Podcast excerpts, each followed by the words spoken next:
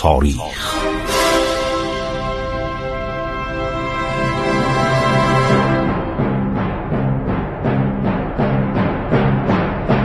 کاری از گروه جوان و اندیشه رادیو جوان.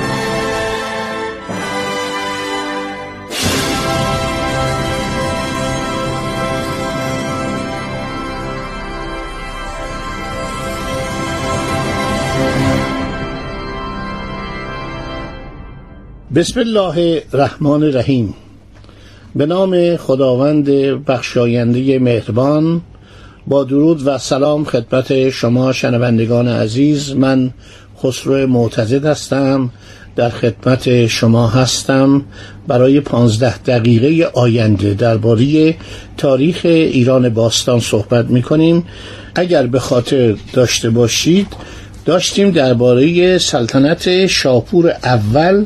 پسر اردشیر صحبت می کردیم و کتیبه های او را خواندیم. که با امپراتوران روم جنگ های مفصلی کرده و اولین امپراتور گوردیانوس بوده که اومده و جالبه که در کتیبه خودش در سنگ هایی که سنگ نقش هایی که در دارابگرد و بیشابور و نقش رستم به چشم می‌خوره بعد از حدود 1500 سال اشاره کرده که گوردیانوس که به ایران اومد عرض شود که از لشکر روم و از لشکر ژرمن و گوت عرض شود که گردآوری کرده بود. اینا رو تمام این باستانشناسان ترجمه کردن. اخیرا دوباره باز می‌خوان ترجمه کنن.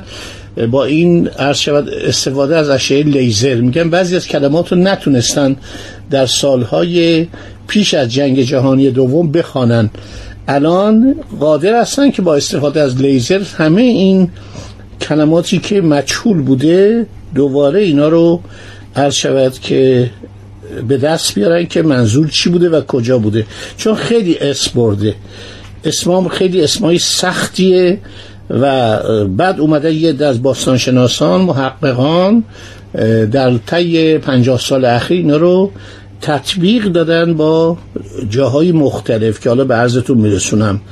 باز اشاره به جنگ با امپراتور والریان می‌کنه که هفتاد هزار لشکر از جرمنی ها ریت یاها نوریکوم ها داسیاها پانونیاها مواسیا استریا پاردانیا ایپروس تراکیه بیتینیه آسیا پانفلیه سوریه سلوکی کاماژن لیکاژنیا مورتانیا ژرمانیا رودس اسروئن بین اللهرین میگه اینا همه رو اسم می‌بره. میگه اینا اومدن با ما جنگیدن و امپراتور روم عرض کردم صد ملت در امپراتوری روم بودن و اینها وقتی اومدن در جنگ نوشته در این سنگ کتیبه در این سنگ نقش نوشته. من با دست خودم قیصر والریان رو اسیر کردم.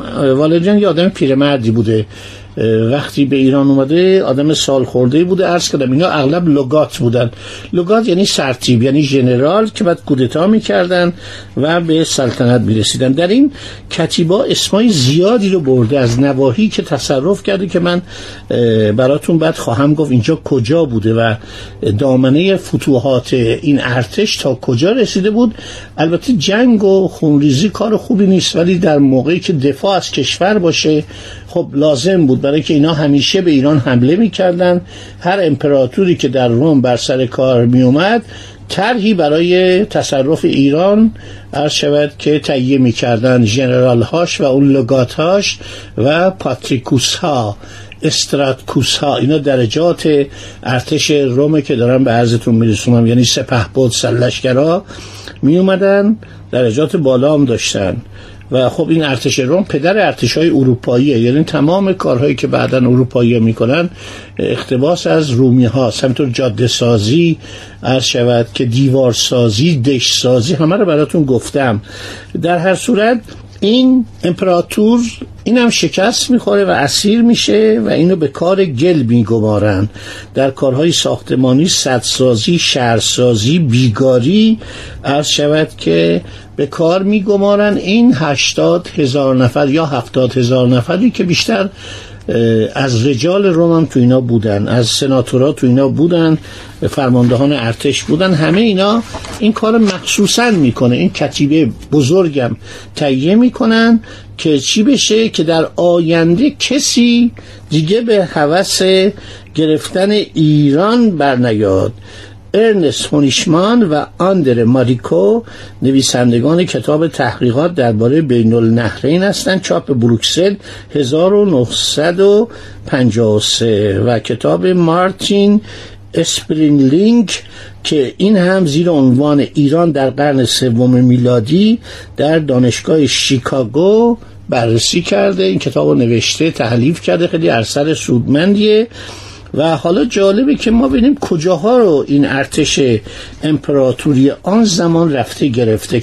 چون شما ببینید این کشورهای دیگه در قرون بعد همه افتخار می‌کردن که ما جهان رو گرفتیم. مثلا اسپانیا میگم من رفتم آمریکای جنوبی رو گرفتم. پرتغال میگم من اومدم آسیا و قسمتی از آفریقا رو گرفتم. یا مثلا امپراتوری انگلیس مینازید به مستملکات و مستعمرات خودش. ملت ایران در فکر کنید 1500 سال پیش این جاها رو گرفته. این لشکرکشی که کرده این محققان اروپایی اومدن تطبیق دادن. مثلا رایتا قسمتی از جمهوری اتریش امروزیه. نریکوم قسمتی از کشور سربستان امروزیه. داسیا در شمال رود دانوب قسمتی از رومانی امروزیه. پونونیا قسمتی از مجارستان. این ارتش شاپور اول تا اینجا رفته. اینو خودشون میگن. ما نمیگیم. این محققان و باستان شناسان میگن. موسیا نایه به نام موسیا در جنوب رود دانوبه که همون سربستانه.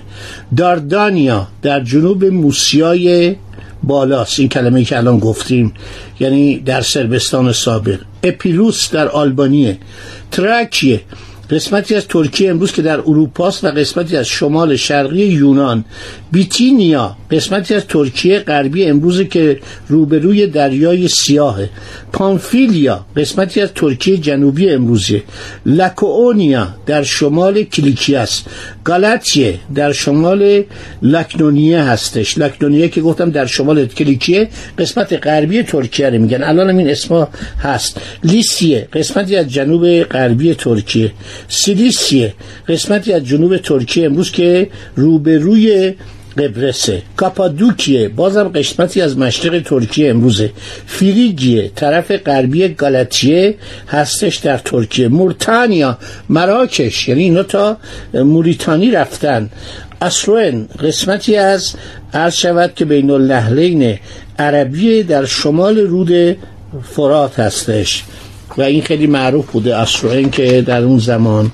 و گفتن که علت این که والریان شکست خورد اولا خیلی سال خورده بود بعد سپه سالاری جنگ و به حاکم نظامی آنتکیه پرتوریان ماکریانوس گاده بود که قاضی دادگستری بود نه سردار جنگی.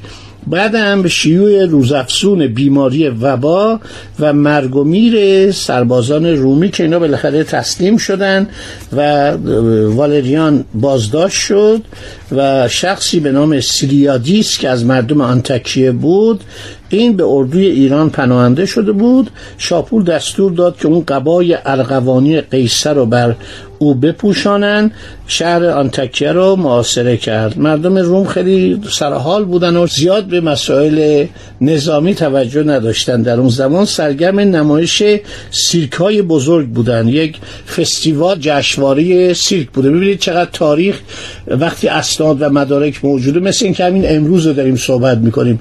جشنواره بوده. مردم نشسته بودن داشتن تماشا می‌کردن. سپاهیان ایران میان و انتاکیه و تمام سوریه رو تصرف می‌کنن.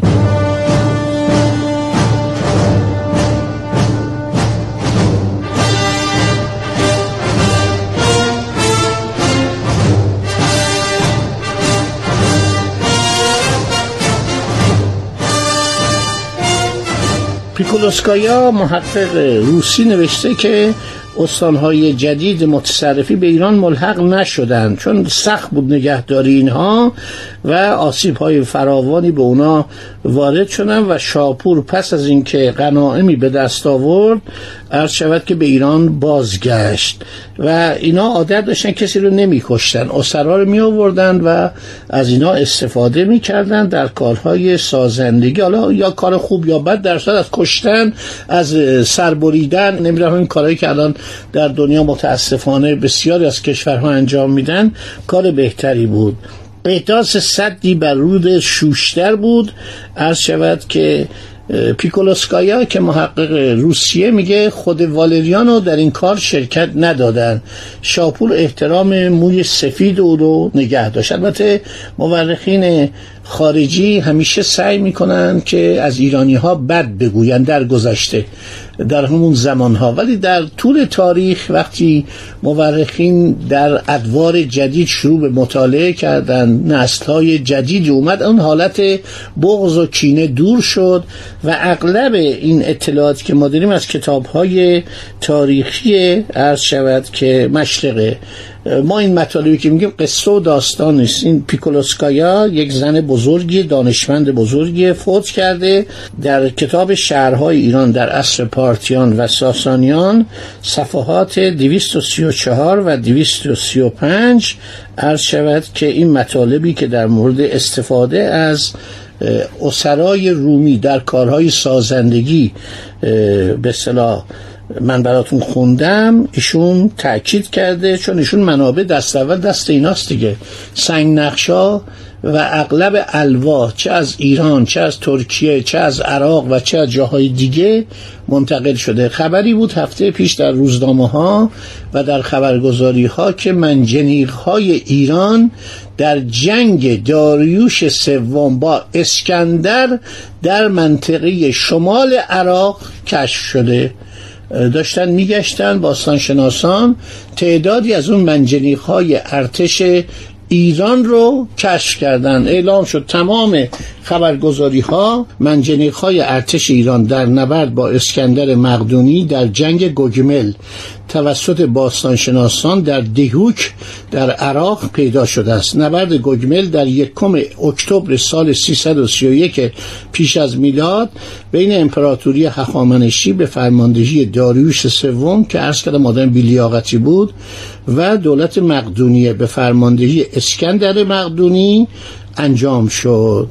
این در زمان جنگ های اسکندر بود که در سالهای 335 تا 323 پیش از میلاد مسیح این جنگ ها انجام شد. یعنی از 335 به طرف میلاد مسیح. هم کم میشه دیگه. میشه 323 در سال 331 پیش از میلاد قوای هخامنشیان به وسیله سپاه اسکندر مقدونی در جنگ گوگمل در شرق موسل امروزی شکست خورد و اسکندر تونست بعد ایران رو اشغال کنه که البته دورانش طولانی نبود. این خبر خیلی جالبه برای اینکه شواهد تاریخی به دست میاد. بنابراین این والریان مورد بی احترامی قرار نمی‌گیره. اون عکسی هم هست اون نقاشی یعنی حکاکی.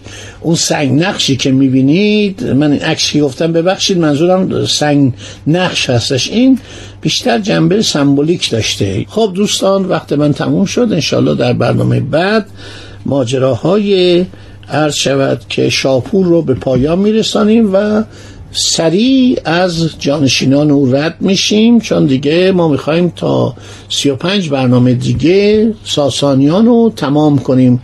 با اینکه هنوز اول وصف ساسانیانیم ولی ما می‌خوایم به ادوار بعدم برسیم که همه جوانان ما با تاریخ مملکت آشنا بشن. خدا نگهدار شما.